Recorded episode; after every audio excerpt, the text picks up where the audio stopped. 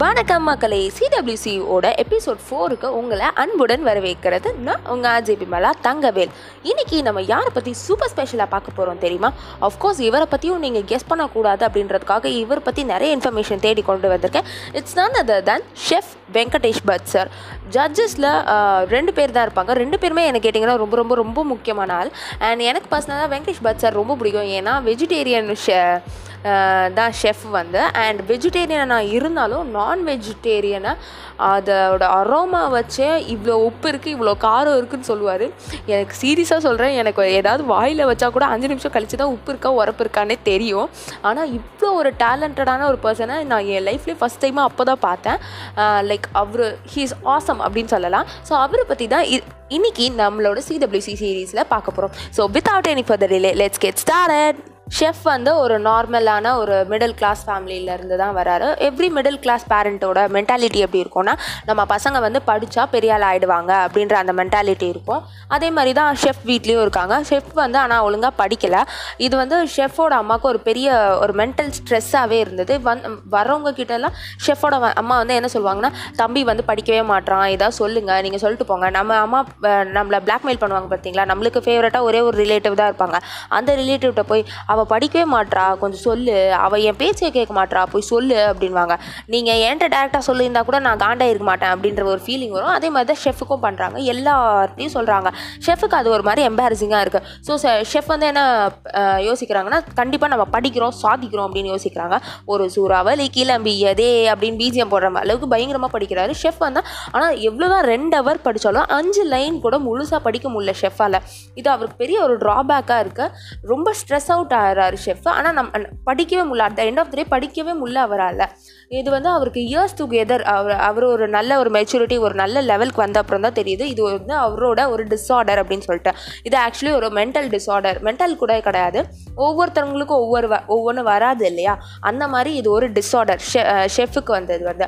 அஞ்சு லைனுக்கு மேலே அவங்களால படிக்க முடியாது. ஸோ ஏதாவது ஒரு பேரண்ட் கேட்டுட்ருக்கீங்க அப்படின்னா தயவு செஞ்சு உங்கள் குழந்தையும் இதே மாதிரி படிக்க முடியல அப்படின்னா அந்த டிஸார்டரா அப்படின்னு செக் பண்ணிக்கோங்க. ஏன்னா வராத ஒரு விஷயத்த வா வானா எப்படி வரும்? ஒரு பலூன் இவ்வளோ தான் ஊதுனா அவ்வளோதான் ஊதும். அதை ஞாபகம் வச்சுக்கோங்க.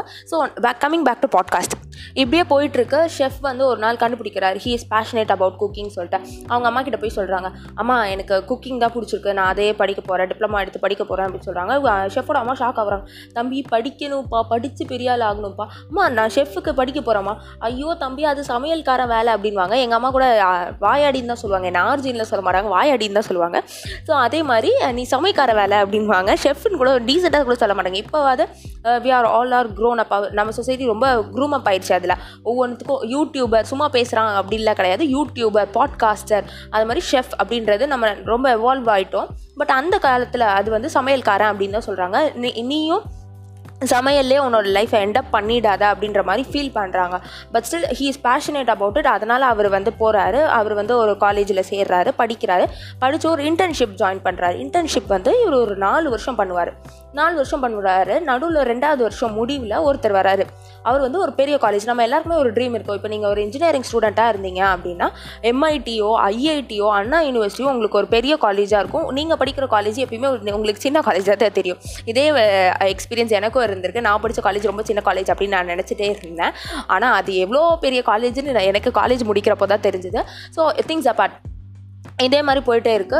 ஷெஃபோட அந்த புதுசாக ஒருத்தர் வராரு அந்த ரெண்டாவது வருஷம் முடிவில். ஷெஃபோட இன்டர்ன்ஷிப்போட ரெண்டாவது வருஷம் முடிவில் புதுசாக ஒருத்தர் வரார். அவர் பேர் வந்து மன்தீப் சிங். இந்த மன்தீப் சிங்க்கு வந்து புதுசு புதுசாக வேலை கொடுக்குறாங்க. ஷெஃபை வந்து சின்ன சின்ன வேலை தான் வாங்குறாங்க. லைக் இந்த டேபிளத்தோட காய்கறி நறுக்கு இதை தவிர பெருசாக அவங்களுக்கு வேலையே கொடுக்கல.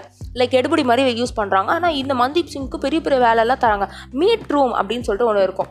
ஸ்பெஷலாக மீட்லாம் வச்சுருப்பாங்க. அந்த ரூமுக்கு அனுப்புகிறாங்க இவருக்கு மட்டும் ஸ்பெஷலாக வேலை சொல்லி சொல்லி தராங்க. எல்லாமே பண்ணுறாங்க இவருக்கு பார்க்க பொறாமையாக இருக்குது என்னடா நமக்கு அப்புறம் வந்தவனுக்கு இவ்வளோ இதுவாக அப்படி? இவ்வளோ சலுகைகள்லாம் கொடுக்குறாங்களே அப்படின்னு சொல்லிட்டு பொறாமையாக இருக்குது சரி ஹெட் ஷெஃப்ட்டை போய் கேட்குறாங்க ஹெட் ஷெஃப்ட்டை போய் நான் அதெல்லாம் ரெண்டு வருஷம் ஒர்க் பண்ணியிருக்கேன். நீங்கள் எனக்கே இதெல்லாம் சொல்லி தரல. இதையெல்லாம் ஏன் அவனுக்கு சொல்லி தரீங்கன்னு கேட்கப்போ நீ சொல்கிற வேலையை மட்டும் செய்ப்பா. இன்னையிலேருந்து பத்து வருஷம் கழிச்சு நீ எங்கே இருக்க?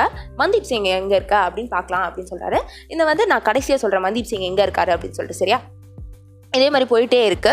நாலு வருஷம் முடியுது. இந்த நாலு வருஷம் முடியறதுக்குள்ள ஒரு பத்துலேருந்து பன்னெண்டு வாட்டி பேப்பர் போட்டுறாரு பேப்பர் போட்டுறாரு இந்த சென்ஸ் ரெசிக்னேஷன் பேப்பர் கொடுத்துட்றாரு. ஆனால் அக்செப்ட் பண்ண மறுக்கிறாங்க. இல்லை நீ நல்லா பண்ணுவ நல்லா கற்றுப்ப அப்படின்னு சொல்லிட்டு. இந்த மெயின் டைம் நிறையா அவர் கற்றுக்கிறாரு நிறையா விஷயங்கள் வந்து நடக்குது. இவருக்கு வந்து பிளாக் ரூம் சொல்லிட்டு ஒரு ரூம் இருக்கும் சரியா? அங்கே வந்து லைட்லாம் ஆஃப் பண்ணிவிட்டு இவரை செருப்பை கழட்டி கூட அடிச்சிருக்காராம். அவர் சொல்லும்போது அவர் சிரிச்சுட்டே தான் சொல்கிறாரு பிகாஸ் ஆனால் எனக்கு கேட்கும்போது ஒரு மாதிரி ம மூளையே கலங்கிருச்சுன்னு கூட சொல்லலாம். கண்ணில் தண்ணி வருது. அவ்வளோ பெரிய அவமானங்களில் சந்திச்சு தான் இவ்வளோ பெரிய ஸ்டேஜுக்கு வந்திருக்காரு. It's not that easy okay பேஷனை follow பண்ணாலும் நம்ம என்ன நம்மளுக்கு என்ன தான் அந்த வேலை பிடிச்சாலும் நிறைய அவமானங்கள் சந்திக்க வேண்டியது வரும். அதே மாதிரி ஒரு இன்சிடென்ட் அவர் ஷேர் பண்ணுவார். என்ன அப்படின்னா ஒரு இன்டர்வியூவில் தான் இதை ஷேர் பண்ணியிருந்தார் அஃப்கோர்ஸ் நிறைய இன்டர்வியூஸில் இதை ஷேர் பண்ணியிருப்பாரு. நானூறு கிலோ உருளைக்கிழங்கு ஹெட் ஷெஃப் வந்து கொடுத்துட்டு போயிருப்பாங்க. இதை வந்து வேக வச்சு வை அப்படின்னு சொல்லிட்டு சொல்லியிருப்பாங்க. நம்ம வீட்டில் நாலு உருளை உருளைக்கிழங்கு தான் கொடுத்துருப்பாங்க. நம்ம அம்மா சினுக்கொல்லி வச்சு குத்தி குத்தி பார்ப்பாங்க. இல்லை ஸ்பூன் வச்சு குத்தி குத்தி பார்ப்பாங்க. இப்போ வெந்துருச்சா இல்லையான்னு கண்டுபிடிச்சிடலாம். ஆனால் நானூறு கிலோ உருளைக்கிழங்கு நானூறு வாட்டி குத்தி குத்தியாக பார்க்க முடியும் முடியாது இல்லையா? ஆனால் நீ பார்த்த உடனே கண்டுபிடிக்கணும். ஏன்னா நீ ஷெஃப் அப்படின்னு சொல்லிட்டு ஹெட் ஷெஃப் சொல்கிறாரு அவர் சொன்னது மட்டும் இல்லாமல் என்ன பண்ணுறாருன்னா அந்த கொதிக்க கொதிக்க உருளைக்கிழங்கு இருக்குது இல்லையா? அதை எடுத்து கையில் தேய்க்கிறாரு. என்ன வெந்திருக்கா இல்லையா? வெந்திருக்கா இல்லையா? சொல்லு சொல்லு சொல்லுன்னு கையில் தேய்க்கிறாரு. க- நினச்சி பாருங்கள் எவ்வளோ ஹாரிஃபிக்காக இருக்கும் அந்த சுச்சுவேஷன் சொல்லிட்டு கையில் தைக்கிறாரு இவரோட ஷெஃபோட நம்ம ஷெஃப் வெங்கடேஷ் பட்டோட கை வந்து அந்த தோல் வந்து உறிஞ்சு வருது அப்படியே லேயர் லேயராக பிரிஞ்சு வருது. அந்த இதுலேயும் ஷெஃப் ஷெஃப் ஷெஃப்னு தான் சொல்கிறாரு தவிர யோ போயா அப்படின்னு சொல்லிட்டு வேலையை விட்டுலாம் அவர் போகலை.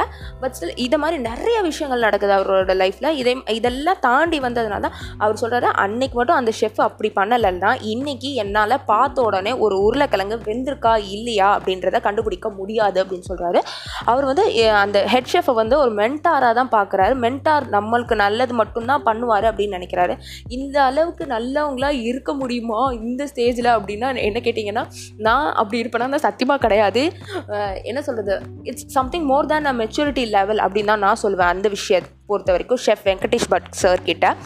நாலு வருஷம் இன்டர்ன்ஷிப் முடியுது. நிறைய இடத்துல வேலை பார்க்குறாரு ஷெஃப் வந்து ஃபஸ்ட்டு அப்புறமா தாஜ் ஹோட்டலில் ஒரு ஸ்பான் ஆஃப் டைம் வேலை பார்ப்பாங்க. தாஜ் ஹோட்டலில் ஆறு வருஷம் வேலை பார்த்துருப்பாரு. தாஜ் ஹோட்டலில் ஆறு வருஷம் வேலை பார்த்து ஆறு வருஷமும் ப்ரொமோஷன் வாங்கின ஒரே ஷெஃப் வெங்கடேஷ் பட் சார் தான். So he is that eligible and super குக்குன்னு சொல்லலாம். இதுக்கப்புறமா நிறைய டிவி ஷோஸ் பண்ணியிருப்பாரு. குக் வித் கோமாளிக்கு முன்னாடி kitchen super stars season one season two junior season and தனியாக அவர் மட்டும் ஒரு சமையல் ஷோ பண்ணியிருப்பார். நானும் ஒரு ரெசிபிக்கு மேலே ஷேர் பண்ணியிருப்பார் அந்த ஷோவில் அண்ட் இப்போ ஒரு ப்ரெசென்ட்டாக யூடியூப் சேனல் நடத்திட்டு இருக்காரு இது தவிர்த்து அக்கார்ட் இன்டர்நேஷ்னல் அவரோடது தான் இவரோ இவங்களும் இவங்க ஃப்ரெண்ட்ஸும் சேர்ந்து நடத்திட்டு இருக்காங்க என்ன மாதிரி அவர் வந்து அங்கே வேலை பார்க்குறாரு அப்படின்னு நீங்கள் நினச்சிங்கன்னா அது கிடையாது. அது அவரோடது ஆக்சுவலி ஃபிஃப்டி ப்ளஸ் பிரான்ச்சஸ் இருக்குது அக்கார்ட் இன்டர்நேஷ்னலுக்கு அண்ட் ஷெஃப்பை நீங்கள் இதுக்கு முன்னாடி வேறு ஏதாவது ஷோஸ் சமையல் ஷோஸ் இல்லை அவரோட அந்த யூடியூப் சேனல்லே பார்த்தீங்கன்னா ரொம்ப ஜோவியலான ஒரு பர்சனாக இருக்க மாட்டார். லைக் ஒரு ஸ்ட்ரிக்டான ஒரு ஆஃபீஸர் மாதிரி இருப்பார். இந்த ஜான்ரா விட்டுட்டு குக் வித் கோமாளி ஆரம்பித்த முதல் ரெண்டு வாரம் வந்து பயங்கரமான கிரிட்டிக்ஸ் வந்தது குக் வித் கோமாளிக்கு. நீங்கள் ஏன் இந்த மாதிரி ஒரு ஷோக்கு வரீங்க? இதெல்லாம் ஒரு ஷோவா அப்படின்லாம் கேட்டாங்களா? பிலீவ் மீ குக் வித் கோமாளியை தான் கேட்குற கேட்டிருக்காங்க. இதெல்லாம் ஒரு ஷோவான்னு சொல்லிட்டு. அந்த மாதிரி கேட்டது மாதிரி மூணாவது வாரத்தில் இருந்து தான் டிஆர்பி பயங்கரமாக எகிற ஆரம்பிச்சது குக் வித் கோமாளிக்கு. ஸோ இதெல்லாம் நடந்துட்டு இருந்தால் அந்த ஃபஸ்ட்டு டூ வீக்ஸ் வந்து என்னென்ன கிரிட்டிக்ஸ்க்கு சொன்னாங்கன்னா நீங்கள் ஏன் இந்த ஷோக்கு போகிறீங்க this is not your show இது உங்கள் கைண்ட் ஆஃப் ஜான்ராவே கிடையாது அப்படின்னு சொல்லிட்டு. அப்போ வந்து ஷெஃப் வந்து என்ன சொல்கிறாங்க அப்படின்னா ஆக்சுவலி நான் இப்போது குக்கு வித் கோமாளியில் தான் ஒரிஜினலாக இருக்கேன். இதுக்கு முன்னாடி ஐ ஹேட் அ மாஸ்க் நான் வந்து ஒரு சீரியஸான ஒரு பர்சனாக இருக்க வேண்டிய ஒரு சூழ்நிலையில் இருந்தது. ஸோ அதனால் நான் ஒரு சீரியஸான பர்சனாக இருந்தேன். But this is my reality நான் ஒரு ஜோவியலான பர்சன் அப்படின்னு சொல்கிறாரு இதை தவிர்த்து எல்லா இன்டர்வியூஸ்லையும் நான் பார்த்த வரைக்கும் அவர் வந்து ரொம்ப கிராட்டிடியூட் ஃபுல் ஒரு பர்சனாக தான் நான் பார்த்தேன். பிகாஸ் எல்லா இன்டர்வியூஸ்லையுமே அவருக்கு சொல்லிக் கொடுத்த அஞ்சு ஆறு அண்ணாஸ் இருக்காங்க.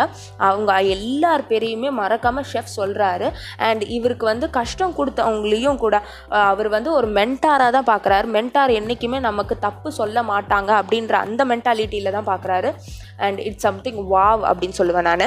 And it's time for Mandeep Singh Mandeep Singh வந்து பத்து வருஷம் கழிச்சு ஒரு நாலு ஷெஃபுக்கு வந்து கால் வருது.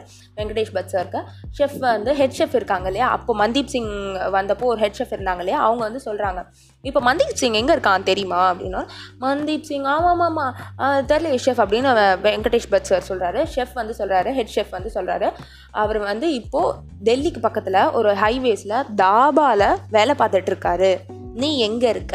இதை மட்டும் யோசிச்சுக்கோ அப்படின்னு சொல்கிறாரு this is what the difference is internship வந்து நிறைய இடங்கள்ல ரொம்ப கஷ்டமாக இருக்கும். நானும் ஒரு இன்டர்ன்ஷிப் போயிருக்கேன். பயங்கர கஷ்டமாக இருந்தது. இதெல்லாம் ஒரு வேலையா அப்படின்னு நினச்சி நான் இன்டர்ன்ஷிப் அசால்ட்டாக பண்ணிடலாம் அப்படின்னு நினச்சி தான் போனேன். பயங்கரமாக வேலை வாங்கினாங்க. என்னென்ன என்னை வச்சு பண்ண முடியுமோ எல்லாத்தையுமே பண்ணாங்க. பட் uh, அது மட்டும் நான் போகலைன்னா இன்றைக்கி நான் போனது வந்து ஒரு பேங்க்குக்கு சத்தியமாக எனக்கு பேங்க்கில் அந்த ஸ்பெல்லிங் தவிர வேறு எதுவுமே தெரிஞ்சிருக்காது. நான் அதுக்கு முன்னாடி ரெண்டு வாட்டி அந்த சப்ஜெக்ட் படிச்சிருக்கேன் பேங்கிங் சப்ஜெக்ட் சத்தியமாக எனக்கு ஒன்றுமே தெரியாது. இன்டர்ன்ஷிப் கொடுக்குற அளவுக்கு ஒரு ப்ராக்டிக்கல் நாலேஜ் உங்களுக்கு எதுவுமே கொடுக்க முடியாது. ஸோ நீங்கள் இன்டர்ன்ஷிப் ஏதாவது கூப்பிட்டாங்கன்னா தயவு செஞ்சு போயிட்டு வாங்க அப்படின்னு தான் நான் சொல்வேன். ப்ளஸ் இன்டர்ன்ஷிப் தவிர்த்து நம்மளோட மென்டார் நீங்கள் மென்டார்னு ஒருத்தங்க ஒருத்தங்களை நினச்சிங்கன்னா அப்படின்னா அவங்க உங்களுக்கு என்றைக்குமே கஷ்டம் கொடுக்க மாட்டாங்க அப்படின்றத நான் இவரோட லைஃப்லேருந்து ஒரு பெரிய டேக் அவைவாக சொல்லிக்கிற விரும்புகிறேன் ப்ளஸ் ஷெஃபோட லைஃப் ஜேர்னி உங்கள் எல்லாருக்குமே ரொம்ப பிடிச்சிருக்கும்னு நம்புகிறேன் அண்ட் ரொம்ப இன்ஸ்பைரிங்காக எனக்கு இருந்தது. உங்களுக்கும் இருக்கும்னு நான் நம்புகிறேன் இத்துடன் விடைபெறுவது நான் உங்கள் அஜய் விமலா தங்கவேல். பாய்